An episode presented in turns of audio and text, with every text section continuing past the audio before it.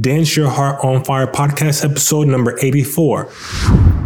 People try to have power by defining things. Mm. That works for good and for evil because the thing that I hear is they'll say particular dance style, kiz, tango, swing is, and then they use that definition to kind of set up their argument about why you can't teach or this person's dancing is bad or we're only going to be going around to these festivals, you know, by creating these like rigid definitions of like what the dance is, you start to get this like religiosity.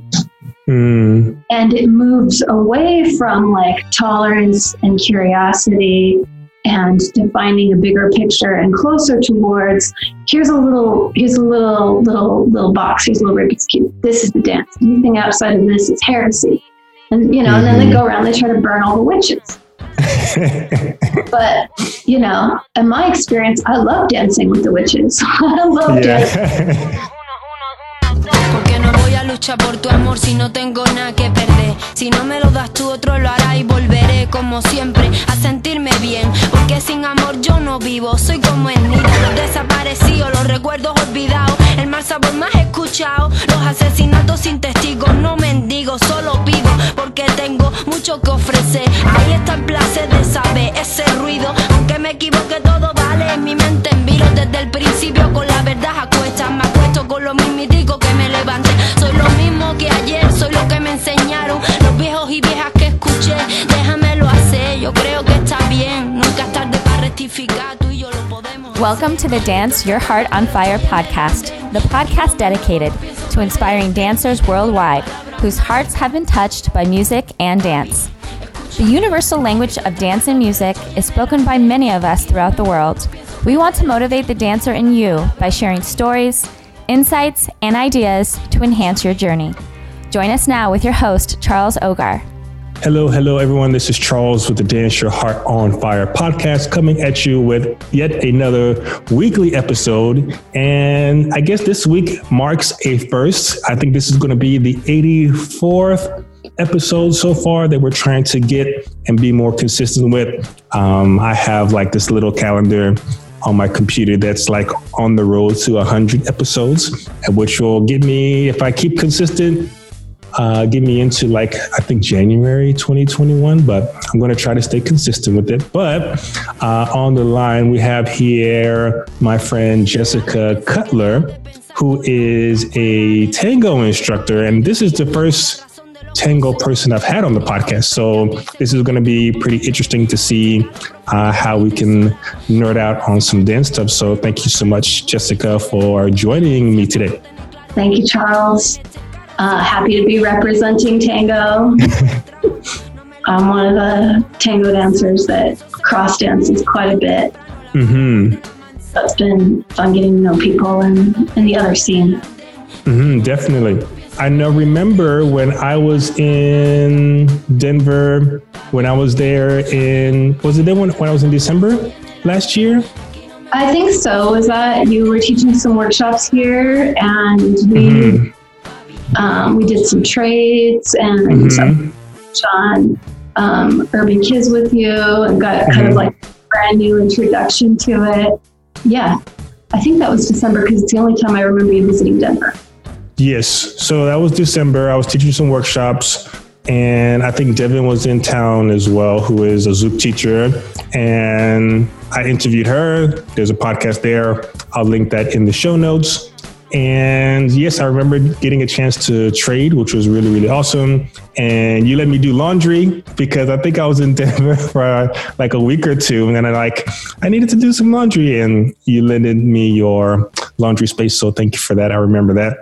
And yeah, it was really, really fun to to trade and like compare terminology and intentions and and things like that because I definitely recognize that tango has been around for a long time, but not only has it been around for a really long time, but I feel like the level of what's the word I'm looking for? The level of dedication to breaking down the techniques and the names and things like that, I feel is very evolved um, compared to a lot of other partner dances. And I feel like that really helps the dance uh, gain its really like technical yet really elegant look, you know? Yeah. I think that one thing tango dancers all have is a sort of like curious, obsessive quality. You you definitely have to enjoy the learning process and be like mm. who, who's curious and learning all the time. And I feel like maybe there's just been a little more time because tango was coming out really strong um, in the U.S. in the in the early '90s. Mm. It's just had like I mean, and not even just, but then if you trace it back, it's like definitely over hundred years old. Mm. So it's had a little more time for people to obsess about it. And I, with the mind body movement coming out, you see, I feel like that I can connect to seeing like a lot of the really like micro technique coming mm-hmm. out too. Definitely. Yeah, I feel it's really, really great. I remember going to a tango festival a few years ago, and that was really, really awesome. And to this day, I say that is probably some of the best instruction that I've received in a group class. But the, the couple that was teaching, I believe they were married. They'd have been teaching together for 10 plus years. So they just had their flow down. They had their ways to make you think about the, the weight transfer. It was really awesome because the class was labeled as like a beginner class, but they were still people who had been dancing tango for three plus years, still taking the class uh, they had assistants in the class that were helping people out with technique. It was just like a really nice overall experience. And regardless of how many years you were dancing, there was something to take away. And like, I don't know, it's, it's really nice to have instruction where the teacher not only shows you a move, but then also opens your mind up to like other possibilities, but not in an overwhelming way. It's like a really gradual ascension of of awareness to to the end of the class. It was really really nice. I'm so glad you had such a good experience with it. Just like any other dance I've studied, you can have a variation of experiences on your first tango class. Mm. Like there are still, like everywhere else, levels of teachers and levels of dancers and people who are more proficient or less proficient. But I'm just uh, like, as a dance overall, like the content that it has to offer is definitely some really juicy content. And mm-hmm. I'm glad you got to taste the the fruit of the tree. the For sure. I wish I could remember the name of those two instructors. I want to say it was probably the Austin Tango Festival from like either 2018 or 2017 or something like that. But yeah, it's been really cool. It's something like I always really enjoy watching tango. Um, I think we talked about a little bit like the mu- the old school music isn't like my most favorite, but when yeah. we start to play the nuevo tango stuff, that really piques my interest for sure. Um, and then it seems nowadays like tango seems to be coupling for lack of a better word itself with like other dancings there's like an urban kiz tango style that two couples have uh, you've seen tango elements in brazilian zouk you see tango elements in salsa and also in fusion so there seems to be this migration of, of tango influence on other uh, dance styles as well. I'm pretty sure that you've picked up on as well. Yeah. Oh yeah, this is like a subject I get really like difficult mm-hmm. uh, because I love dancing to alternative and I love mm-hmm. dancing all different kinds of movement mm-hmm. and I'm like really really curious. I was working um, for a while a dancer um, in Seattle, um, a Brazilian dancer. Um, his name's Pablo Tapia Mm-hmm. And we were working on combining um, Zouk and tango. So we were doing like um, tango on the bottom, like footwork, and and like the the basics of it, like the mm-hmm. basic, basic patterns, and looking at the corresponding head movements for those tango positions, mm. and playing with that. And we were having like a ball with it.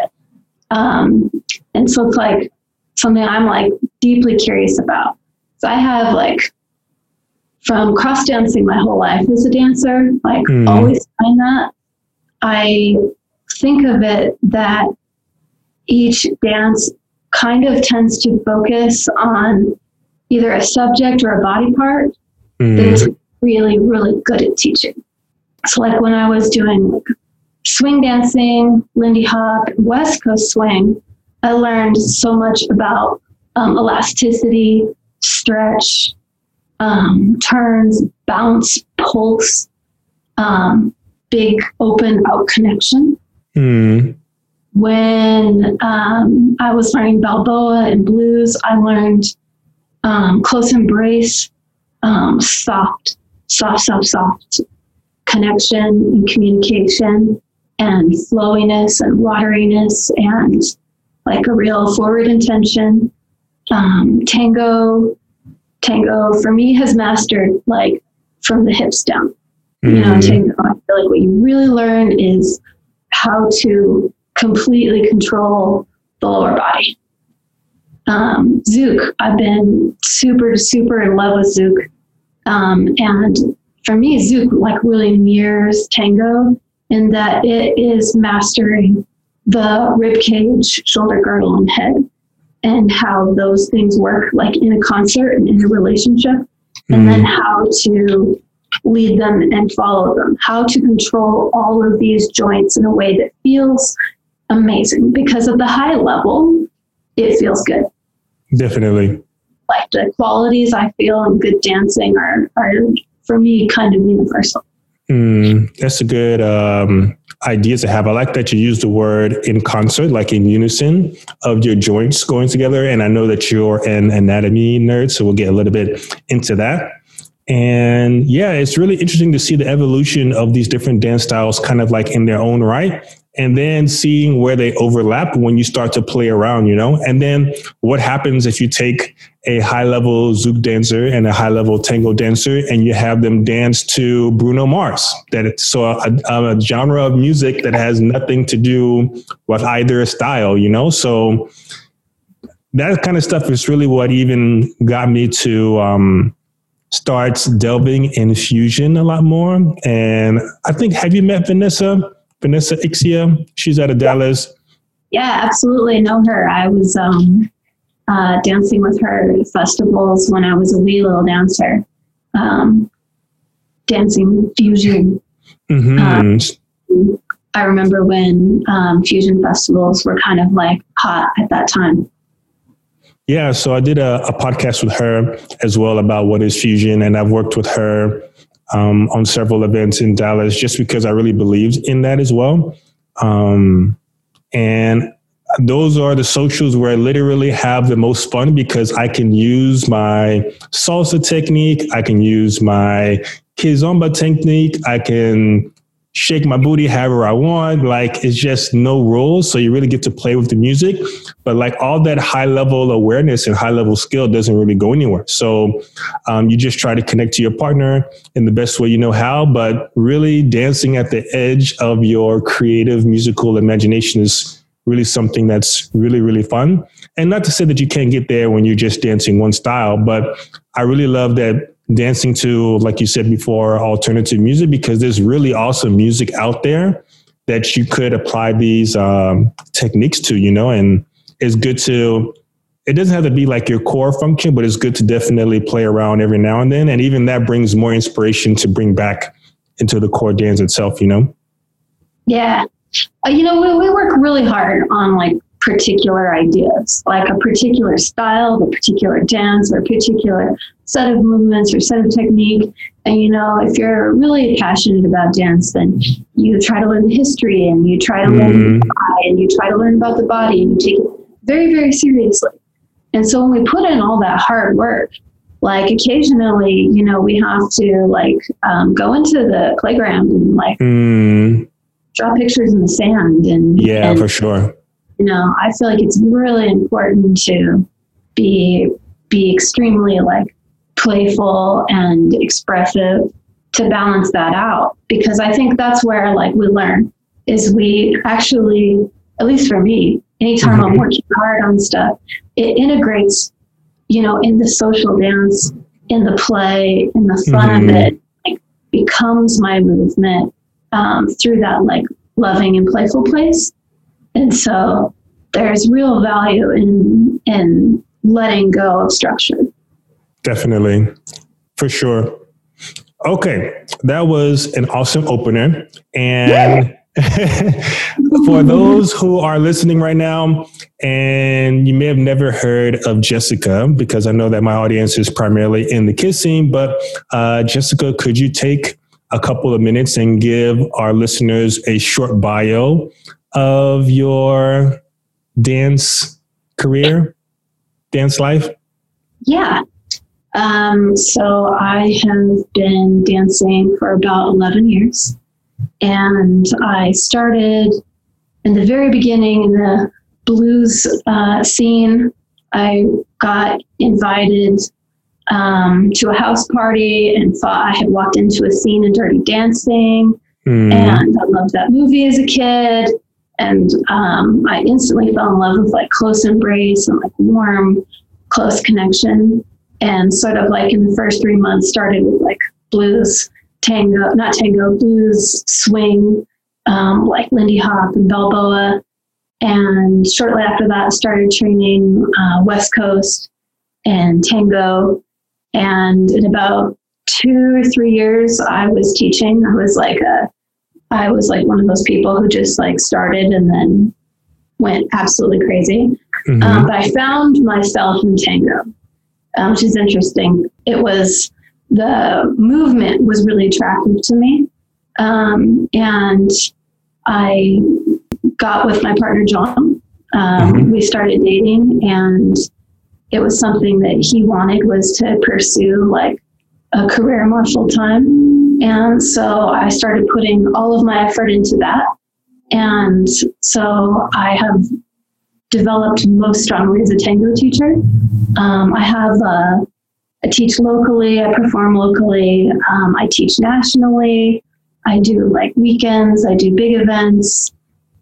John and I run the biggest tango festival in Colorado.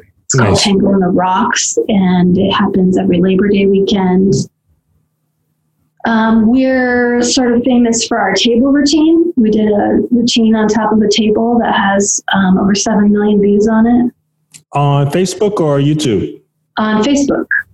Okay, I'll look for that video, or you can send me the link to it. So that way, Yeah. if people want to watch that, they can they can check it out. Yeah, that we did about two years ago. And we were sort of like climbing up and like teaching like um, a couple like national level gigs. And then we kind of like blew up after that. And we still eat on that table every day. It's my real because I, I, I, I live in an apartment, not having storage. Hmm. So yeah, so now that's my main gig is like teaching tango, um, performing. I'm into everything, everything about it. I'm more in love with it now than I was when I started. That's awesome to hear. I'm curious to ask you a couple of questions about, I guess, I know tango etiquette is definitely a thing. And then I'm also curious to hear a little bit about, I guess, the dancepreneur side of things as well, because I'm also an organizer and you're an organizer and a traveling instructor to kind of see how those, I guess, parallels work in a completely different dance genre, you know? In tango, I know there's definitely, I feel like when I go to a tango class and the, the students are there, they're definitely really invested to learn and dedicate themselves to learn the proper t- technique. And I know sometimes in other dancing, it's hard to find the same level of, of dedication, if you will. But I also feel like the, the ladder that you can climb in tango is also very laid out as well. You can kind of see which, what you can work on and giving things names in the curriculum and things like that as well. But I'm curious to see, like when you first started teaching tango, how long did it take until you started, I guess, gaining credibility to be able to start teaching? You know, I jumped into teaching really fast, maybe kind of early. Mm, Um, I was at that time teaching blues regularly, and I was teaching locally, like with um, swing mostly Lindy Hop and East Coast Swing. Mhm. And so my my partner, who's al- already teaching professionally, Okay, so that helps for sure. so I ended up jumping in and kind of like as an assistant with him. And I feel like at that moment I realized like you have this sudden realization like of what your real level is. Mm, Yeah. Realized how many people are watching me. There's a huge culture of sitting and watching. And At the milongas. yeah, F and everywhere, especially if you're like you're have some notoriety. Mm, And so I started going crazy, taking lessons and doing seminars. Fortunately, some of like uh, the greatest and most famous tango teachers in the world moved from BA and they live in Boulder, Colorado, which is only 45 minutes from me. And so I started, just for the listeners, when you say BA, you mean Buenos Aires from Argentina, yeah? yeah? thank you.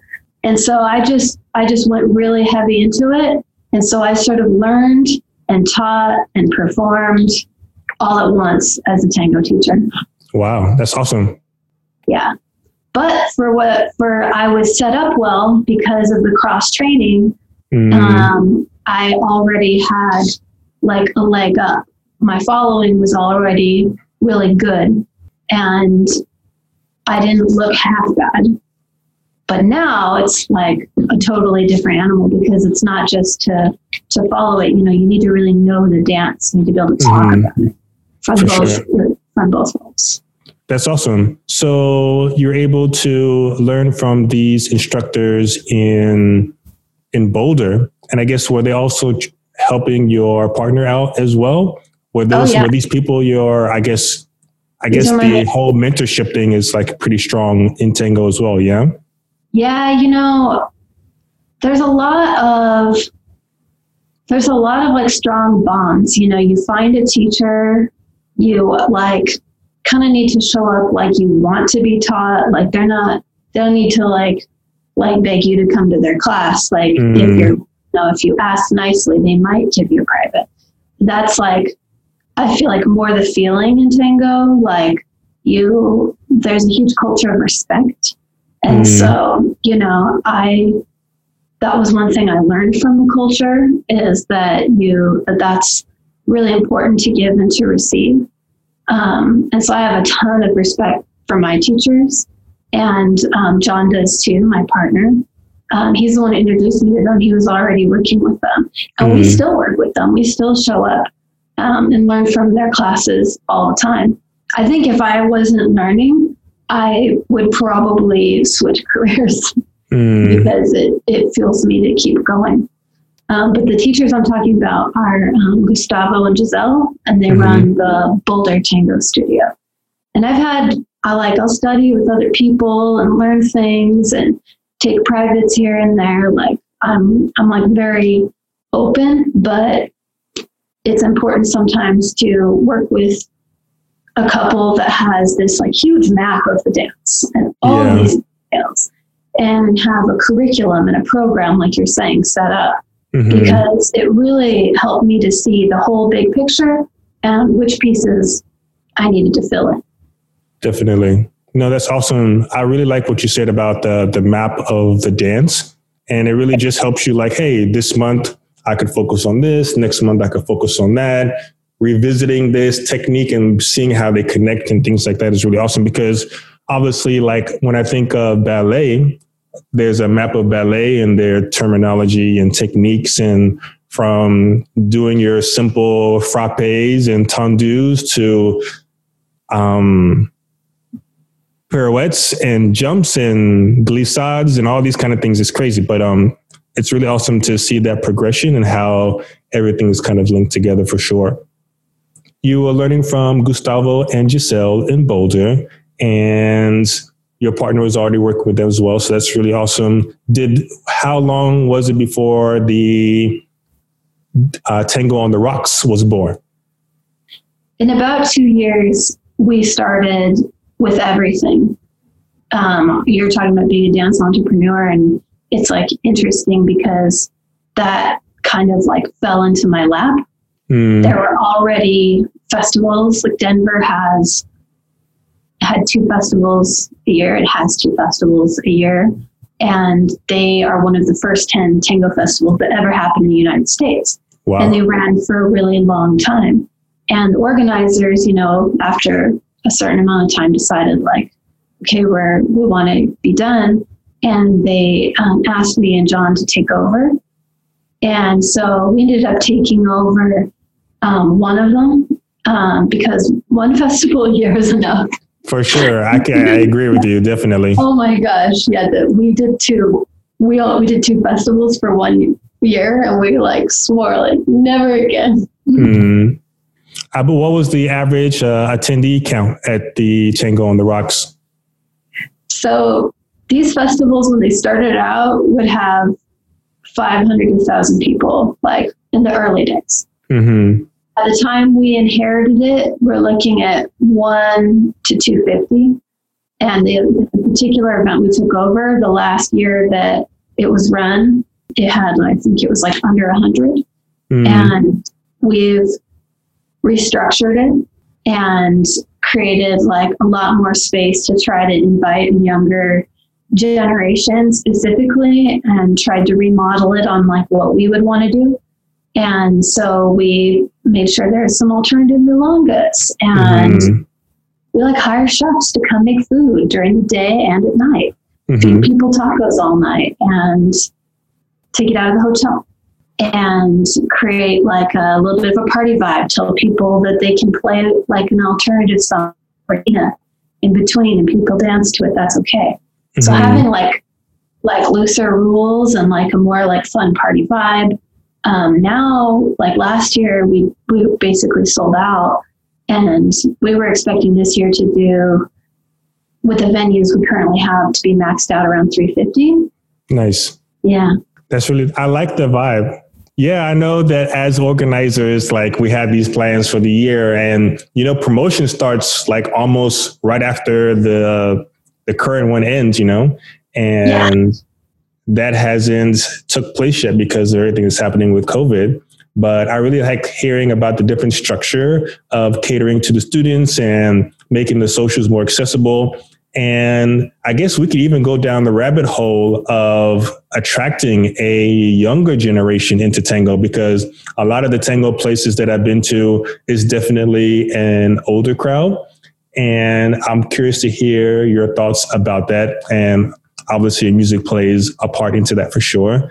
And I guess I also, let's start with that before I get too crazy with my ideas what was your i guess motive to be able to attract younger generations and i guess why is it do you feel like most of the tangatos are older partly because the people who got into it and started it in the 90s are still in it. mm, partly because it's the dance itself um, is accommodating to older people and older bodies. Um, partly because of the why, and I'm like listing off reasons why there's like an older crowd in the community. mm, The aesthetic, like um, older people, like love the the aesthetic of like the silky dresses and the like cool looking suits and you know this like vibe. And i think it's like anything else when you see people who look like you you're like oh i'm accepted here. Mm, like i love it that tango is a place that you get to get older and be loved and be in the community.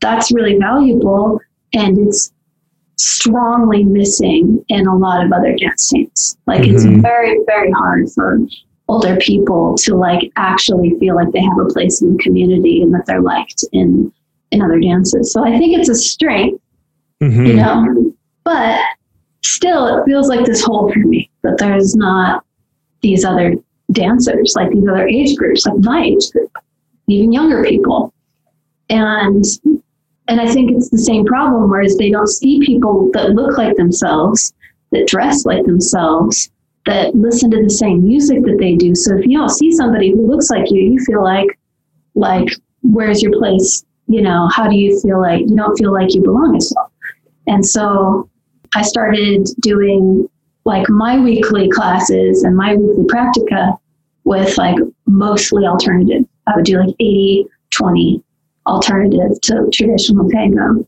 Mm. and post some demos like dancing to alternative and um, inviting my friends from other dance scenes to like come take my classes, come to my practica, come hang out. Um, I think the music is probably like the thing that turns off most younger people because it sounds like if you've never heard it, it's like really foreign. So if you've Definitely. never heard this kind of music before, it'll feel like you're listening to high pitched classical music that's like kind of cute. You're like, what is this strange Mhm. thing? Because it's so foreign. Um, but what's fun to realize about tango music is it's like the gangster rap of its time. Like it was something that like, you know, nice people didn't do. Listen Yeah, to. for sure. hmm It was only after tango went to Europe and the Parisians loved it and it became all the more there. Then they're like, oh yeah, it's so yeah, you know.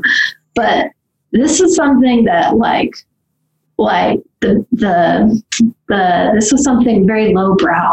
For sure. I remember. Bachata has similar history as well. Yeah. Oh, cool. Yeah, yeah. You know, I feel like you could definitely like if you look at the history, but you you can see that similar things were happening at the same period and hmm in in a lot of our dances. I definitely feel like my experiences at the Milongas for sure, like at the Tango Festival, my I would definitely have a little extra pep in my step when they played like a kizomba. Sometimes some of the DJs like knew a kizomba song and they'll like throw one in there. And yeah, it was just easier to connect to the music. And I was born in 84, so I'm not like super, super young, but um, when I hear the I guess alternative music definitely inspires my dancing a lot more. And I know here in Austin, they've had a couple of milongas where they have two rooms going at the same time. And one is playing traditional music and another one is playing strictly alternative music. And that's really fun because I just stay in the alternative room all night long. And this is a good segue into my next question because obviously there's a really rich history in tango, but at the same time, there's this, I guess, cross training and alternative push that's happening, I feel. And so I feel like some of the older crowd could say, like, well, I don't want to go too far that way because then you lose the essence in the roots of the dance.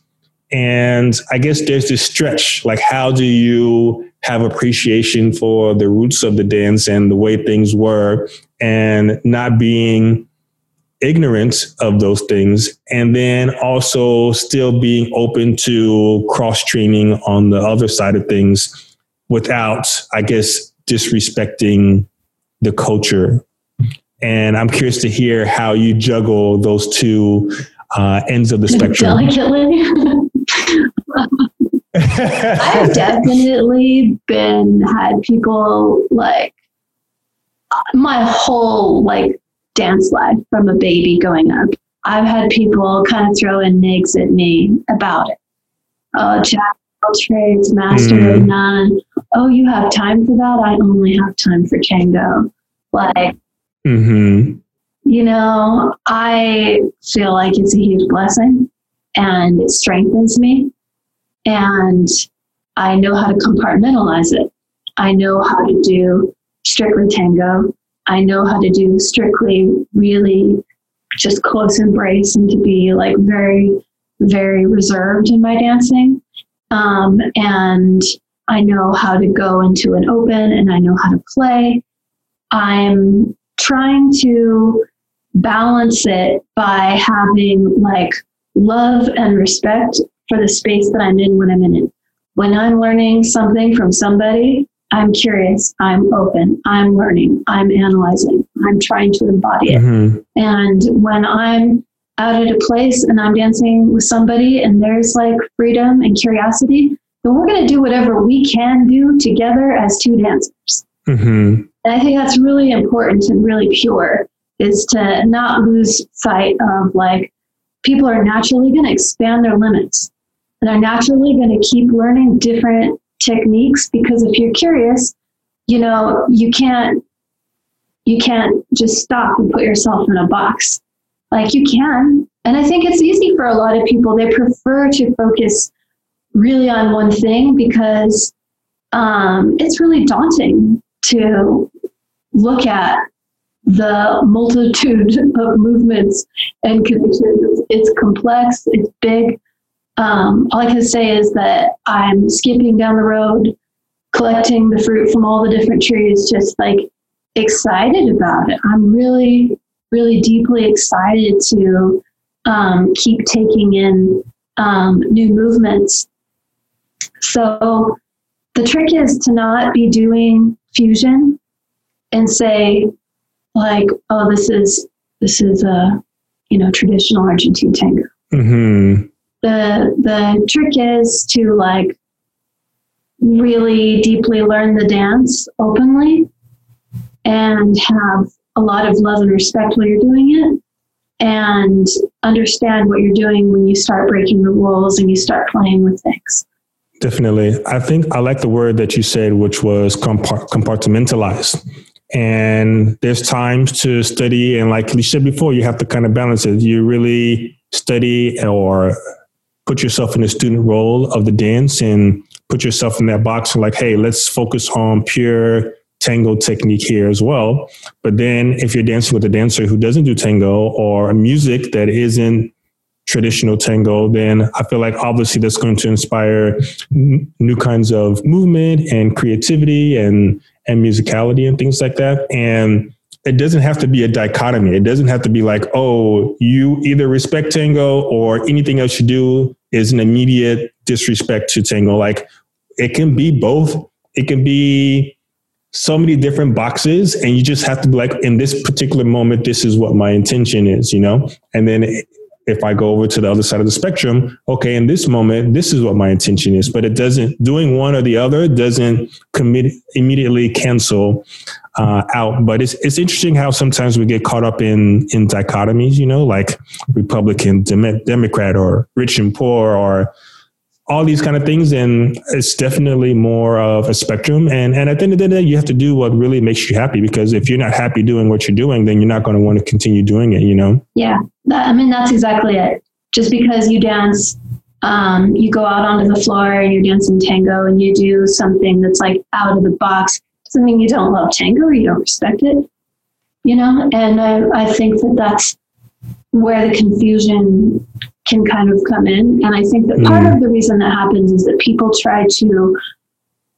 people try to have power by defining things. Mm. That works for good and for evil because the thing that I hear is they'll say particular dance style, kiz, tango, swing is, and then they use that definition to kind of set up their argument about why you can't teach or this person's dancing is bad or we're only going to be going around to these festivals you know by creating these like rigid definitions of like what the dance is you start to get this like religiosity mm. and it moves away from like tolerance and curiosity and defining a bigger picture and closer towards here's a little here's a little little little box here's a little Rubik's cube this is the dance anything outside of this is heresy and you know mm-hmm. and then they mm-hmm. go around they try to burn all the witches but you know in my experience I love dancing with the witches I love yeah. dancing with with people who are who think outside the box who are creative who are who are interesting Definitely. And I feel like another, there's similar parallels in, in Kizomba and also in Brazilian Zouk as well. This, this appreciation for the new, but then also like a respect and, and honoring of the past. And one thing that I also find very interesting is that if we look at the creation and the inception periods of a lot of these dances, it was a lot of curiosity and accepting new things and it, these things just kind of like amalgamated in one particular geographic location from a lot of different influences. and that kind of gave birth to like the seed of these partner dances that we're seeing today. So it's interesting to see tolerance, curiosity, accepting other cultures and all these kind of things at the inception. And then like the door closes and then that's it. And then it just has to stay that way. But also it's very interesting to see how a lot of these partner dances are kind of like these trees in their own rights that have overlapping roots. But oh. now that these trees are like mature trees and they're growing and they're blooming, it almost feels like their branches are starting to cross over and play with one another, uh, especially through the power of social media. And it's interesting to see the the different styles that kind of like are that come out from that, you know? Yeah, I think if you're really, really passionate and you're curious, then you're going to try to go to your full potential. And if you're, you know, a Zouk dancer, you may find that, oh, like a lot of this tango technique, a lot of this stuff with the feet and the legs, you know, it's just going to further your potential. Mm-hmm. I remember when I first, first, first in the very beginning started dancing tangos because I heard it would make my other dancing better you know. Mm. But my initial excitement about it was like, oh, I can like, you know, it's a great technique. I can use it to make my dancing better. But then I found out, oh no, I'm really addicted to it. Um, which actually makes me kind of think back to the music a little bit. Mm-hmm. And like, how do you go from hearing this music that's like really bizarre to being totally in love with it? And the trick is that you make friends and that you dance to alternative and that you, over time, your brain gets used to it. Like, big band swing, you know, like I didn't used to just put it on the radio and listen to it, but after being exposed to it, now it's like I could just listen to it for hours. It becomes more nuanced, it becomes more complex. What really did it for me was hearing an amazing tango orchestra live. Mm. And then I felt it. You know, you feel this thing in the tango music where it's like you can't tell if it's heavy metal or if it's really sad or if it's like Looney Tunes, like the battling pianos, like trying to fight each other. It's like wild and rough and like a little bit dirty and like suddenly there's this huge range of feelings and range of emotions. And so people who love the movement, people who love the community, people who love learning, they're gonna eventually they love tango, they'll be at the traditional milongas. And mm-hmm. so my advice for any dance scene is play the music that's going to attract people and bring them in and teach them the dance. Because if they love that dance, they're going to do the traditional. Mm, for sure. You have to meet them where they're at, you know? Yeah. Yeah. Play, play to, you know, bring people in who look like these people, bring in young people, bring in a variety of people, and play music that and dress in a way that is like welcoming and when people love that art form, they'll be curious. You know, all of my students who came in and who are like 100% alternative, you know, I look at them at the Milongas now, all dressed up, excited, mm. you know, when the Pugliese comes on and they get to hear like a wild tango and they love it now. So we want to have deep respect for loving people and meeting them where they're at and also a deep love and respect for the traditional the traditional dance and all of its beauty and its art form. And I think that the music really naturally separates. You know, Definitely. when I hear really traditional tango, it doesn't make me want to do body moves. Mm-hmm. when I hear like really like interesting different kinds of, of music, I can connect to people at like various levels. And so yeah, I think the key is to not dissociate ourselves from either. Yeah. And compartmentalize and just make sure you're giving both uh, equal amount of attention, you know, because I feel both are valid. And if we're talking about how the dance is going to evolve and grow looking forward 20 years, then we're definitely going to have to be open and we're definitely going to have to have newer blood coming in and things like that as well. So it's important to like you said before, I play that music to attract younger crowds as well, you know? Yeah. All right. So I remember when I was in Denver and we got a chance to do a trade and it was really interesting to hear you talk about the anatomy side of things and even looking at the the video that you have right now uh, I see the skeleton that you have there as well. So um, can you talk a little bit about how I guess how how does anatomy show up a lot in a lot of tango instruction? Because it's really interesting and i feel like of course the you have the culture and sometimes i've come across instructors in different dance scenes that really focus on like hey this is how we do it in a particular country or something like that you know but then there's like other instructors that aren't so culturally driven, but they're more kind of like nerdy and anatomically driven. And I mean, of course, the common denominator across all of us is that we all have a skeleton. So if we're able to use that as a common ground, it can really help people understand what's going on, you know? Yeah. And, and you actually just said it, which is that for me, everybody has a skeleton we all have, um, although we're all beautifully, uniquely different in how our bodies work, we also have, we all have a heart, we all have a brain, we all have lungs, um, and we all have bones. And the human body is like, it's like a machine. It's like, uh, you could look at it in the plumb level square model, which is like you have your foundation, you have your beams, and you have your roof, and you want everything to be even and stacked. And so that's like the first um, idea that I like to talk to with people is to understand their basic joints. I believe that eventually there'll be like more universal dance teacher like certifications. And mm. if I was writing like what teachers would need to have for like a certification to be like a dance instructor to teach nationally, you know, you would need to know basic joint functions mm-hmm. and basic joints because all we're doing is teaching movement. So you need to know where your hip socket is. And if you ask somebody, where's your hip socket? Like if you're sitting at home listening to this and you're maybe you're standing, I'll see people touch at the top of their pelvis here, their iliac crest. I'll see them touch here or here, all on the outside, but the hip socket, like on the outside of the hips, and they're touching the outside of the bones. The hip mm-hmm. socket's like if you have your panty line or your speedo line, your underwear line, and you take the middle third of that. So it's rather closer to the pubic bone. That's the hip socket. That's where mm. your body rests, is on top of this.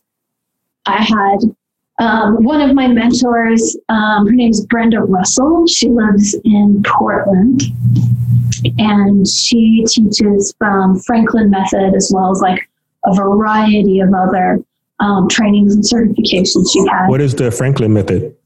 Franklin method. I can tell you one. I can I can say one some of what it definitely is, and some of what it definitely is is the study of the micro movement of bones. Mm. We hmm. think of bones moving like in a gross way, like the knee bends, but the knee actually bends, it slides, it spins, it's uh, it's it, like the way we think of joints moving is usually simple and it's generally more complicated when you look at it more deeply. Mm. Um, so I was at a blues workshop with her, and she brings out a skeleton and has everybody putting the pelvis together and touching and visualizing their bones. And it became clear to me that this was like the most important thing. I was deeply, deeply inspired because to understand your axis, you can find comfort and freedom. So if I can stack my bones, then once I'm stacked and I let gravity hold me up, now I can move like a jellyfish. Mm. Now I can hmm. move with no effort, with no tone. And people struggle so hard. They're trying to stick their butt out. They're trying to pull their shoulders back. They're trying to do this and do that and do the other thing to find this what they're trying to feel like or what they're trying to look like and it, it has this feeling of like you've got a huge load of socks in the laundry and you're like trying to hold them all.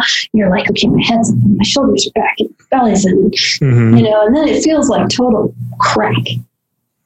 And the more that we can use our internal sense of comfort, balance, the more we can check on ourselves. And we don't need somebody to tell us on the outside if we're on the front of our foot or the back of our foot because our internal focus grows, that our sense of proprioception. So, proprioception um, is a sense, and it's the sense of yourself relative to you. Mhm. So if you close your eyes, proprioception is how you know how to put a spoon in your mouth and feed yourself. Because your brain has a map of where your arm is relative to your head. That's proprioception. Mhm. So it's an internal sense of yourself. And when you work on visualizing your bones, the rest of your tissue organizes around that. For sure. And so the, the amount of struggle and mental effort dissipates significantly when people start to understand their skeletal system. And that has been because it was so revolutionary for me, both first in figuring out how my axis works and then figuring out how to do frame. hmm Like someday I'm gonna, when I'm feeling a little more brave, I'm gonna get up and do a video. It's gonna be public service announcement Yeah. for all dance instructors. Like stop telling people to pull their shoulders back. Mm. Stop saying engage your lats and pull your shoulders back because I think that that cue is a gross cue that is minimally helpful and that there's like way better cues that we have now. Um, so I'm excited about like what's the weak point in your musculature. You know, if you have your fist on top of your wrist, hmm you can you can take your foot, you can flex it, you can extend it, and you can deviate it to both sides. Therefore, you can draw a circle with it. Mm. So you have four different directions of tissue and movement. And when one of them is totally off, or one of them is really tight, then you have an imbalance. It's like a hmm tent pole with three ropes or four ropes, and one rope is not there and the other rope is too tight. hmm So when you touch somebody, you know, you start to feel as a dance instructor immediately, you're like, okay, let go right here, right here. Okay, that's a tight spot, you know? And the more challenging thing as a dance teacher is figuring out where the weak points are. Like, what's the actual weak point? And most people, it's not their lats that are so weak. Actually, it's their armpits. They're like serratus Mm. anterior and their coracobrachialis and their, their other rotator cuffs. And so when people learn how to move from their body, they learn how to move with internal knowledge, with grace, and with comfort. Because when you see somebody step on the outside of their foot and their foot is turned in, they're prepared to roll their ankle. hmm So the reason that that looks bad is because when you empathize with that position, it makes you feel uncomfortable or afraid. So when you see a position that's balanced and a person that's relaxed, you feel balanced and relaxed. Definitely. So things that are stacked, things that are comfortable, things that where you're using your uh, your meat machine efficiently, hmm then you're going to feel well you're going to look well. Definitely. That's really, really awesome. I liked how you talked about just a structure for dance teachers, you know, because I feel like dance teachers in a lot of different scenes is really just kind of like this um I guess if you have above average skills and a little bit of marketing available, you can become a dance instructor, but there's no certification or anything like that that helps people figure out what's going on. And it's kind of a free for all, yeah. And I feel like some structure would definitely help uh, elevate all dancers if they're more aware of the body anatomically for sure. And I love how you started to talk about the bone structure because if your bones are in place, you can understand just all those different things. And I'm curious about the the Franklin method as well. And yeah, all of what you're saying is like when you're more in tune with your body and your proprioception, it just makes things more efficient and you're not trying to force things to happen through tone, you know? And I feel like when you're a dance instructor, you can even close your eyes and dance with a student, and you already know where tension is and where they need to relax or where their foot placement is based on like just feeling their frame. You can feel like if things are relaxed or, or tense and things like that, you know? Yeah, if it was a video game, you would like put your hands around your student Mhm. and then you would, would see like the little scan laser Mhm. beam go like down and be like, okay, your belly and feet are too close to me. Take your inch, your feet one inch back. hmm Okay. All right. Now your butt is one inch to your right. Take your Mhm. hips a little further this way. Okay. Now relax here, engage here. And, um, you know, I, I've always really loved the joke that you can level test by going up and embracing people. I think that's totally true. I've definitely, I definitely noticed that leads test me when they don't know me Mm. by taking me into embrace and then seeing how small I can follow. Mm.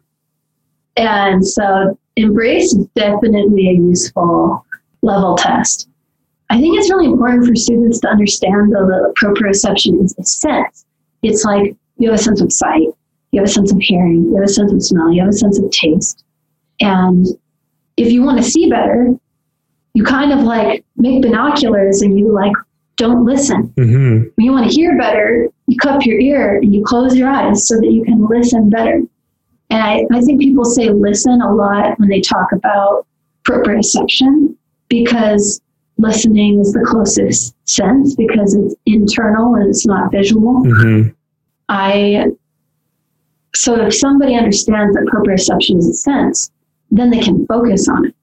They can I can say, okay, you can have your nervous system in your you can have the the focus of your nervous system be in your um, more in your brain, more in your cognitive, or you can have the focus of your nervous system be more in your body. Mm. So if you're really super having like your your body's nervous system on more, then you'll notice it's hard to talk.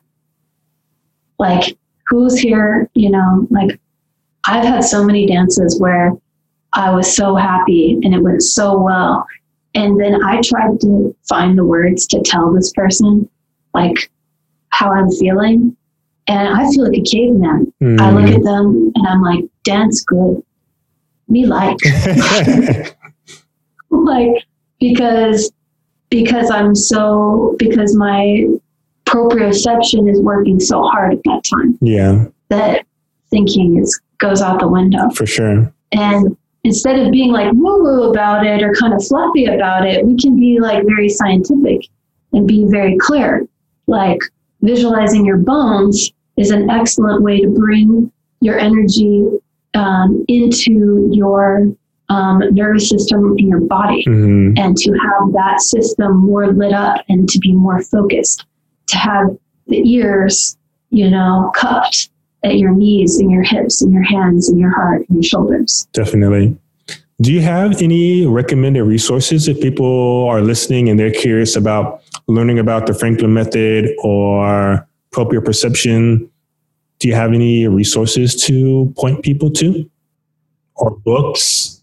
Um, you know, my the people that I study under that and that I train with and share and trade with as well, like people I would consider friends, mentors, colleagues. Brenda Russell has um, an online program. I believe she has a Patreon. She has um, resources around that, and she would be the one to talk about how to start with Franklin Method. hmm Jerry, Jerry Lai, is somebody, um, he's a Zouk teacher in LA, and he's incredible with this. We nerd out and geek out a lot, and Mhm. I've been a guest teacher for him. Um, and he teaches from an anatomy base. So I would recommend him for that. Um, I teach online, I teach privately, but I think that, you know, if you want to keep it real simple, like grab a picture of the bones and just start from the bones. What is my radius? Look at the picture of it. Touch it with your hand. It's hard. It feels like a rock. You can follow it with your hand. you can see where does it end, where does it begin, and you trace the bone and you follow the bone. So if you touch it and you see it and you say it and you hear it and you feel it, you're probably going to learn it. Mm. You know, we think of anatomy as being like, oh, it's so hard, it's so difficult. It's actually like, I swear, if you just use your touch sense, if you feel it with your hands, it's not hard. Just learn your bones. You learn your basic bones and your basic joints, and your life will be changed. You send me a message about, you know, how how much better your life is as a and a mover. And Definitely. Because it goes like, of course, it definitely helps us in dance because we're teaching movement and how we can, I guess, move to the music. But of course, if we play any sports, if just walking around, uh, stretches, have all had tight muscles and things like that, like there's definite benefit to learning the anatomy because it's just going to, I mean, you're in your body 100% of the time. So if you learn more about your body, it's just going to help you um, across the board and all the things that you do with your body, which is a lot because we're not just laying down in one position all day long, you know? Yeah, it's really exciting. Like, what's surprising about it is when you learn your bone and you touch it and then you visualize it, you think like, oh, this is going to be hard. This is going to be like being back in my science class and it's going to be like boring and it's going to suck. No, it's actually going to be euphoric. If you can find a partner to do this with, and you have, you start with the bones of the arm or the bones of the leg. You start with something simple. And, you know, just do the big bones. Like this is the tibia, this is the fibula, this is the femur. You just follow it and you touch their bones and they touch your bones. It's a party. Mm. Like you might as well like have a beer at that point Uh-huh. because it's amazing to learn your anatomy. It feels incredible. And um, yeah, I can't go on enough about that. Sweet. I've never had a student complain about it ever. That's awesome. No, I, I really appreciate you sharing that. And that's even inspiring for me to kind of take a look and, and even know my body better as well. Well, if you want to get on, get online and we'll have a little touch Uh-huh. party and go over our bones together. Um, I'll grab a glass of wine. I have some wine here, some, some, some Moscato. I'm a fan of the sweet wines, but yes, It'll be a good hangout. hmm for sure. All right, Jesica, uh, we are getting close to the 90 minute mark. So Oh, did we really? yeah, we're over an hour already. okay. No worries. It's it's all good. This is really good conversation. Um, but I do have some non-dance related questions, just kind of on a personal level uh, to have fun with. And then usually I like to end the podcast with a inspirational piece of advice or quote or something like that. But let's get into the, I guess, fun questions. Yeah. Yeah, let's do it. Uh, if you could eat one particular food or dish for a week straight, what would you choose? Oh, hands down enchiladas Oh yeah, you like enchiladas. all day, every day. nice, nice, nice. And second question. What is the first app that you open on your phone in the morning? Um, I look at my per, my messages, my text messages to see Nice. if I've heard if my family has messaged me. I got you. All right. And the last question would be um, what is your most favorite childhood memory? Ooh, um, I used to go to the beach. We would go. I grew up in Southern California, Mhm. and we did these beach trips. And I remember we went to Santa Barbara, and I remember my mom waking me up in the middle of the night and looking at the ocean, and there was this thing where the tides had become like neon. Did- Mm, the bioluminescent thing Yeah. going on, yeah? So being woken up in the middle of the night to watch the bioluminescent ocean is probably like top childhood memory for me. That's awesome. I haven't seen that in person, but it's definitely on my bucket list for sure. I was like six and I remember it really well. So I was deeply impressed. Definitely. That's awesome. All right, Jesica, uh, do you have any advice for our listeners or some inspiration you'd like to share to close out the podcast? Yeah, you know, if I could tell dancers and people really one thing is to listen to your body internally and respect that information that you get and seek out a feeling of comfort and joy and peace in your own body and look for teachers that are listening to that as well and that respect and listen to your feelings in your particular body. And when you stay associated with yourself, and you love yourself, and you care for your own feelings and give them credibility, um, you will grow. Definitely. Awesome advice. All right, Jesica. Well, I definitely appreciate you taking some time out of the day and sharing some awesome knowledge with our listeners. Hopefully, we'll be able to dance together and do another trade sometime soon in the near future. And yeah, I hope you enjoy the rest of your day. Thank you so much for having me. It's such a pleasure. Yeah, you have a nice day too. Talk to you soon. Thank you for checking out the Dance Your Heart on Fire podcast today. Be sure to check out neokizomba.com for links to everything that we chatted about today, as well as some awesome free resources to enhance your Kizomba journey.